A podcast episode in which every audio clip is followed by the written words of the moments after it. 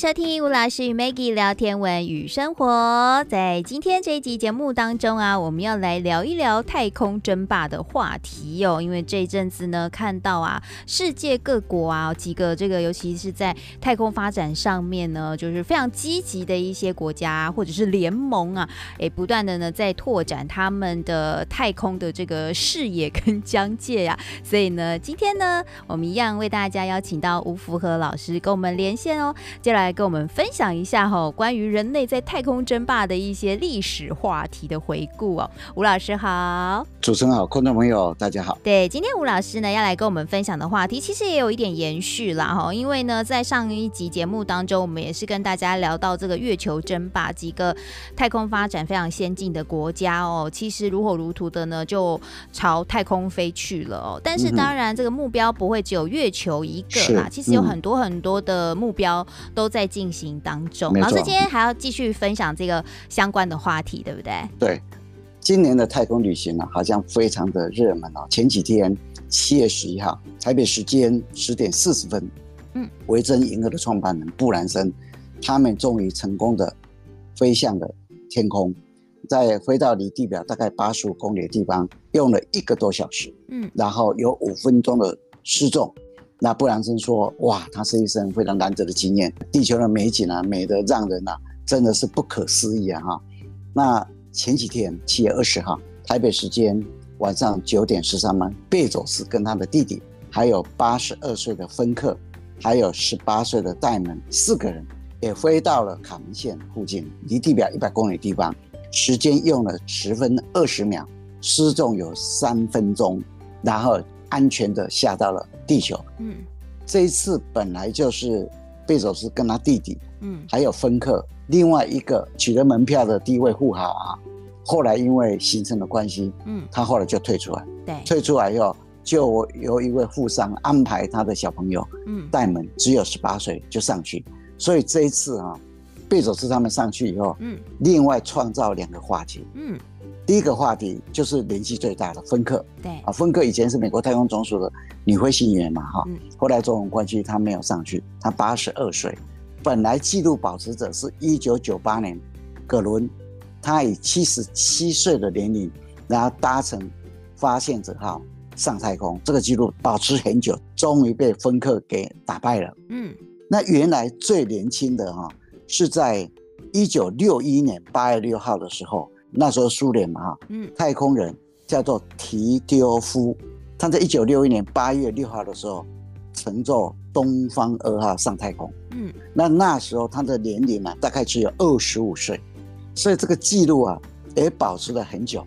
不过啊，提丢上去以后还保持了两项记录。哦，第一个太空人在太空上晕眩了就他，第一个。晕船的太空人，对对对，就他。那还有一项记录，他居然在太空太空舱里面吐，呕吐，就这样子。所以啊，他保持了两项，也算记录了哈。嗯。那这一次十八岁的戴蒙，终于打破了太空人提多夫的二十五岁飞上太空的记录。嗯。所以这两次的飞行都非常的成功。嗯。我们希望能够在太空旅行能够更上一步，而且它的票价哈能够更便宜啊。嗯。我们前一阵子跟各位分享，在月球上建立基地。嗯，那当然，建月球基地或是太空旅行呢，跟另外一个话题也有非常重要的关系，就在地球，呃，上空不远，大概四百公里的地方建立太空站。嗯，在往太空发展上哈，再往更远的星际去航行也非常的重要。所以接下来我们要跟各位来聊一聊太空站的起源跟现在的发展。嗯，对。其实啊，在地球的上空，大概呃四百公里的地方，人类很早以前就想到在那边建一个基地，然后当做太空发展的一个中继站啊。对，就是现在我们比较熟悉的所谓的太空站。嗯，那现在大家比较熟悉的，就像一九六九年，因为苏联。被美国赶上去了，因为阿姆斯特朗登了月球，所以他们就往这一块地方开始发展。哦，是苏联先做这一个太空站的发展的哦。没错，他们从礼炮一号就开始。嗯，所以苏联那时候在太空发展，其实是真的还蛮先进的。对，那礼炮一号开始以后，那接着就慢慢的美国再赶上来。嗯，那现在太空上比较我们比较熟悉的和平号太空站，对，那是苏联的。嗯，那当然和平号太空站告一段落以后，那现在比较有名的就是 ISS 国际太空站。对，那国际太空站可能会在二零三零年结束。嗯，那接下来剩下的就写就是中国大陆的。天宫太空站，哦，天宫太空站，嗯，所以现在应该是有三个强权了哈，太空的三个强权，俄罗斯、美国还有中国大陆，嗯，那今天我们要来看太空站这个非常热门又重要一个话题啊，是，其实很早以前啊，一些科学家就想要在地球的上空不远的地方建一个中继站，嗯，那刚开始的时候当然就想。哎，要往外太空去发展，当一个中继站。对，那另外一个，因为它接近地球会比较近，不像月球要三十八万公里，所以就会从事一些对地球有帮助的一些活动，譬如说像气象观测啦、天文观测啦，或是说一些通讯。嗯，那时候刚开始的时候，应该是都是非常善意的。嗯，那这个构想啊，应该是从一八六九年的时候，有一个美国人叫阿弗雷特·豪尔，这个人啊。他是一个作家，很有名的一个作家，而且他还是一个历史学家，甚至他是一个一神论的一个牧师啊。嗯，那一八二二年诞生，活到一九零九年，他出生在麻州的波士顿啊。那当时他写了一篇文章，那投稿给《大西洋月刊》。嗯，这个文章里面啊，他曾经提到啊，说用砖搭建的月球。也就是说，月球在我们的上空，但是我如果在地球上空盖一个像月球的东西一样，嗯，就人类去做啊，嗯，所以这个就是一个太空站的雏形啊。那因为当时哈、啊，这个《大西洋月刊》啊，在那个年代里面是很有名的一个月刊，嗯，所以看这个文章以后，哇，大家就觉得这个构想还不错啊，嗯，《大西洋月刊》呢，它的第一期是发行在一八五七年的十一月一号，那它有几个人创刊？都是一些很有名的人，嗯，那各位比较熟悉的，像爱默生，爱默生就是里面的发起人之一啊，嗯，它里面的特色讲到了像政治、外交、商业、经济、文化艺术、科技跟科学，以前有有几个很有名的一些作者啊。要拉抬了整个大西洋月刊呢，像马克吐温，哦，像海明威，哇，啊，这些有名的人，嗯、所以，所以这大西洋月刊是蛮有名的。所以在一八六九年的时候，他写这篇文章以后，就引起了大家的重视。嗯，那将近隔了大概六十年左右啊，嗯，五六十年了。另外有一个人，他是一个太空的专家，他是斯洛维尼亚的一个科学家波多奇尼克。他在一九二九年的时候写了本书。叫做太空旅行的问题，嗯，还蛮轰动的。那当时在书里面就提出了，可以在地球的上空盖一个太空站的一个概念，比较明确的指出来，嗯，而且他这本书里面还蛮好玩的，因为他用了当时德国的火箭先驱啊，德国火箭的奠基人啊，他叫豪尔曼·奥伯特，嗯，他是一八九四年到一九八九年啊。大概所屈一指的一个火箭的先驱，在那个年代里面哈，全世界有三个非常重要的火箭专家。嗯如果没有这三个人啊，火箭发展、太空发展大概就没有这么快速啊。像德国就是奥伯特这个人，美国就是戈达德，俄罗斯跟苏联，因为他从俄罗斯跨到苏联，这个人叫齐欧尔可夫斯基。嗯，在那个年代里面呢，一共有这三个非常重要的人。那太空旅行的问题这本书啊。引用到奥伯特在一九二三年提出的一个想法。嗯，奥伯特这个人呢，有一个非常怪异的想法。他说，在地球的上空可以做一个凹面镜的东西，可以把太阳的光聚集起来。嗯，然后可以射向地球。那他原来的构想啊，是非常善意的。他都在上面呢，做一个像太空站，然后装一个凹面镜，那引阳光可以照到地球上。那如果植物啊，二十四小时都没有黑夜，就可以一直生长，所以啊，这个蔬菜水果的生产量就可以增加。嗯，有一些城市，如果黑夜的时候，那经过这个光线的照射，可以节省电力，而且这个站可以做天文观测，嗯，可以做电报的中继站，可以做气象研究，因为它高嘛，而且可以搜救，甚至可以做军事情报。嗯，他这个构想写的还蛮具体的。那这个镜子，这个凹面镜呢，直径大概要一百公尺左右。嗯，后来这个想法，奥伯特就把他一九二三年那个想法，在一九二九年的时候就把它展现出来，写在他一本非常重要的书里面，叫做《通向航天之路》。嗯，那其实啊，太空旅行的问题啊，就波多尼尼克曾经引用他的想法，后来奥伯特又很清楚的把它写出来。那大家都知道，第二次世界大战是发生在一九三九到一九四五，纳粹当时候就用了很多的科学家开始研究各类型先进的武器，那当然就很多种啊。后来其中有一种就是奥伯特的这个，他们把它叫做太阳炮。嗯，他们后来经过了一些改造以后，那一仔细的计算以后，那认为要把太阳炮发挥功能，要把它摆在离地球八千两百公里的地方。嗯，而且整个凹面镜的面积要达到三平方公里。才能够发挥作用哇！所以他们认为那个时候奥伯特有一个非常得意的学生，叫做沃纳彭布莱恩。布莱恩这个人呢、啊，就是 V2 火箭的发明人。嗯，当时阿伯特当然有参与啊，参与他学生的这个工作。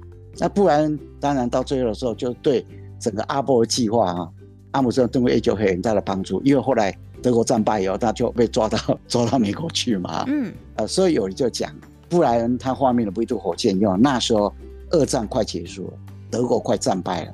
如果二次大战还能延续几年的话，让 V2 火箭能够越成熟，可能全世界的局势会改变。哇！因为当时候是在二战快结束的时候，V2 火箭才出来。嗯，那那时候还不太准确，有时候发射上去以后空中会爆炸，但是有一些还会命中目标。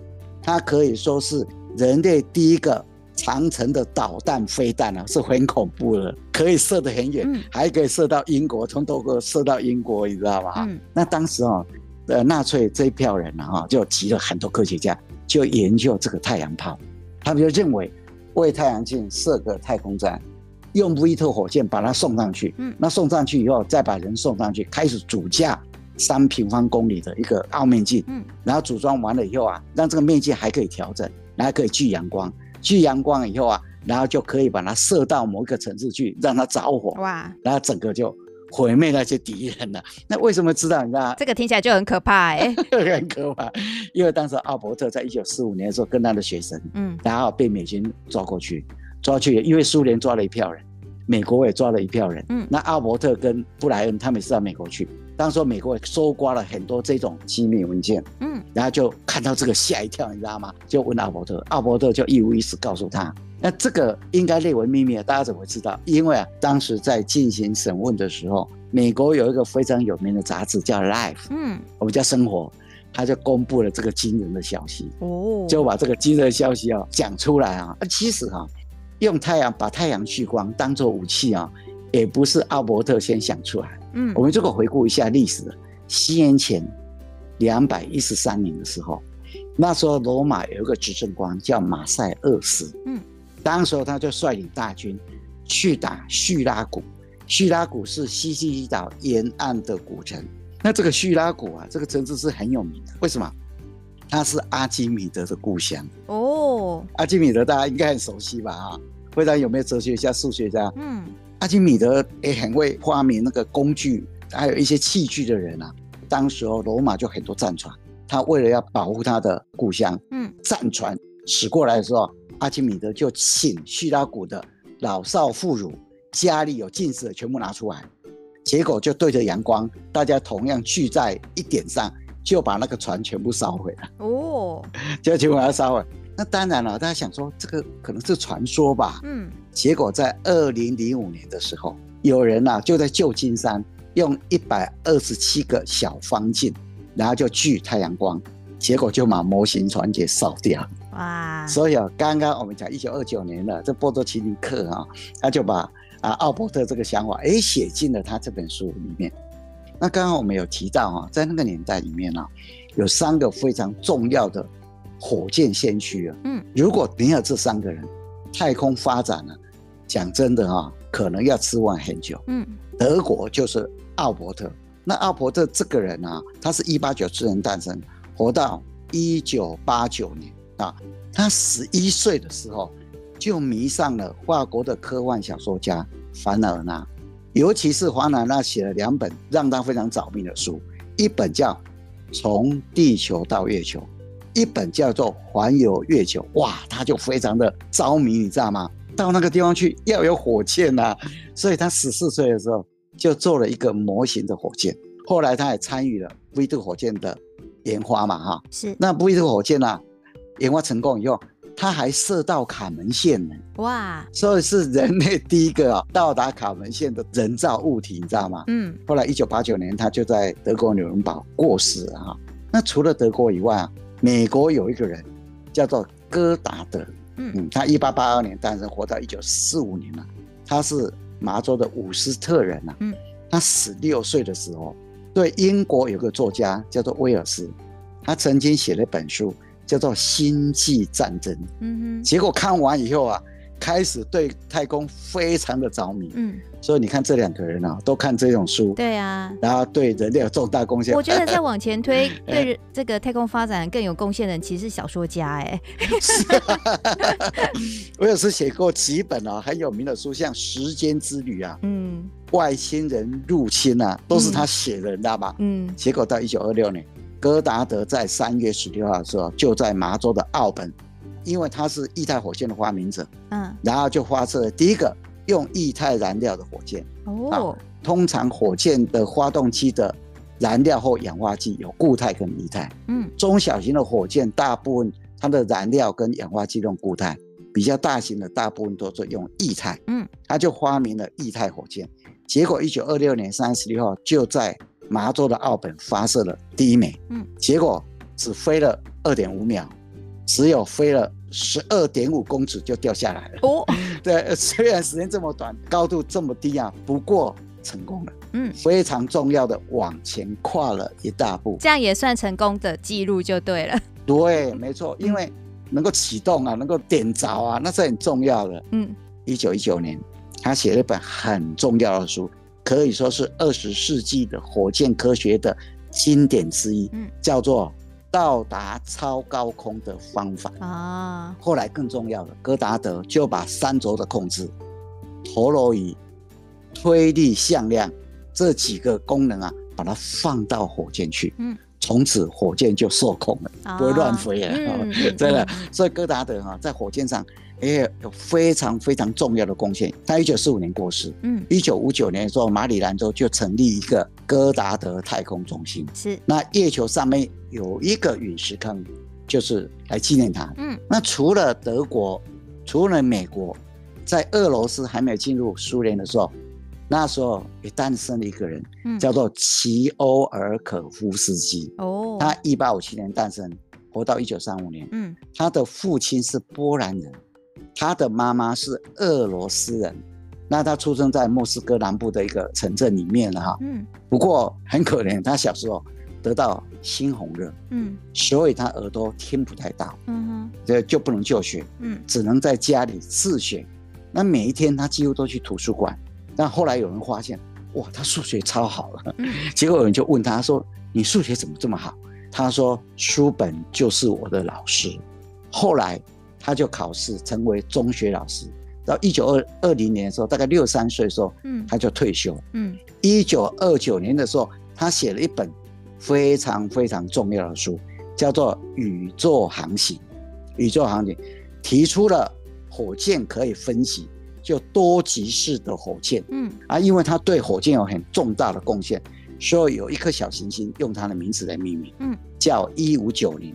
而且月球上有一个陨石坑，也用他的名字来命名。哇，他有一句很重要的名言啊，他说：“其实地球只是人类的摇篮。”人类不可能永远生活在这个摇篮当中，所以火箭是很重要的。啊、火箭是非常非常重要。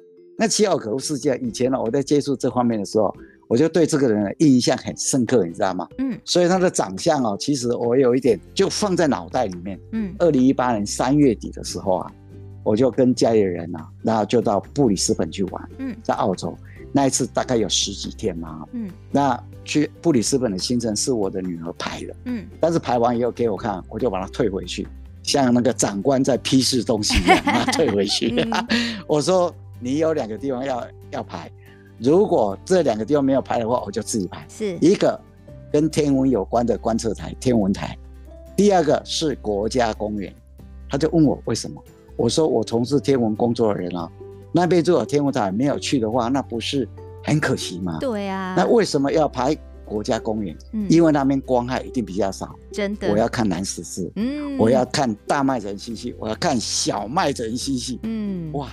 后来他就排雷明顿国家公园，嗯，哇，我超想念那个地方的，是，常想说哈，哪一天疫情过了以后，我要再去一趟。老师要带团，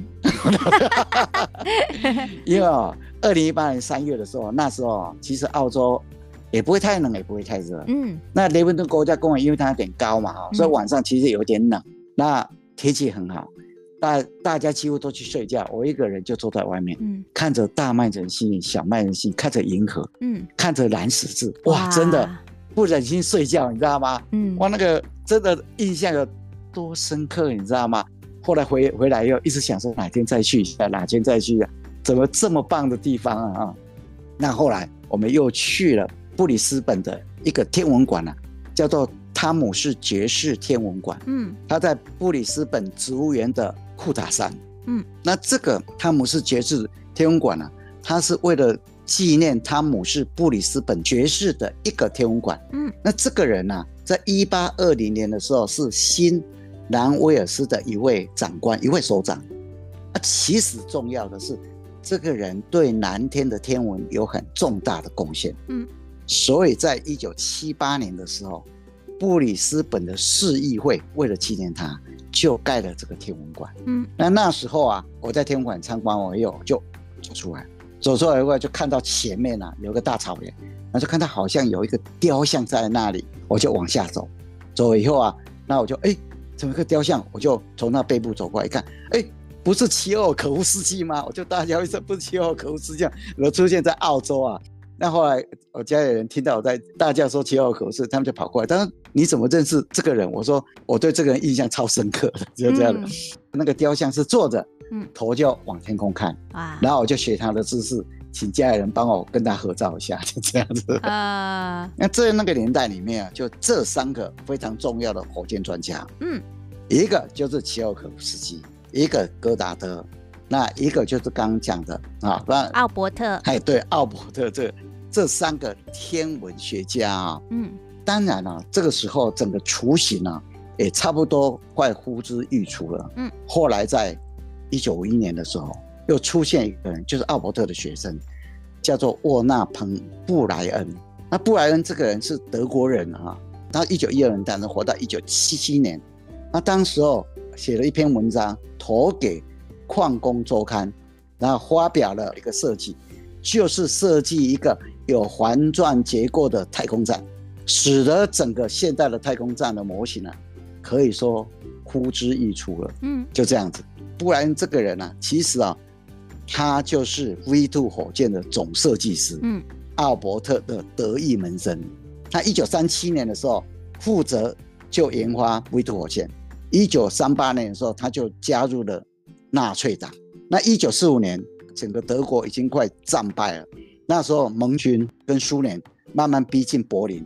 那一九四五年春天的时候，苏联军队啊，就慢慢的接近了布莱恩的研究基地，叫做佩纳明德，大概只距离一百六十公里的时候，当时布莱恩就跟他的同僚开始讨论，嗯，要不要投降？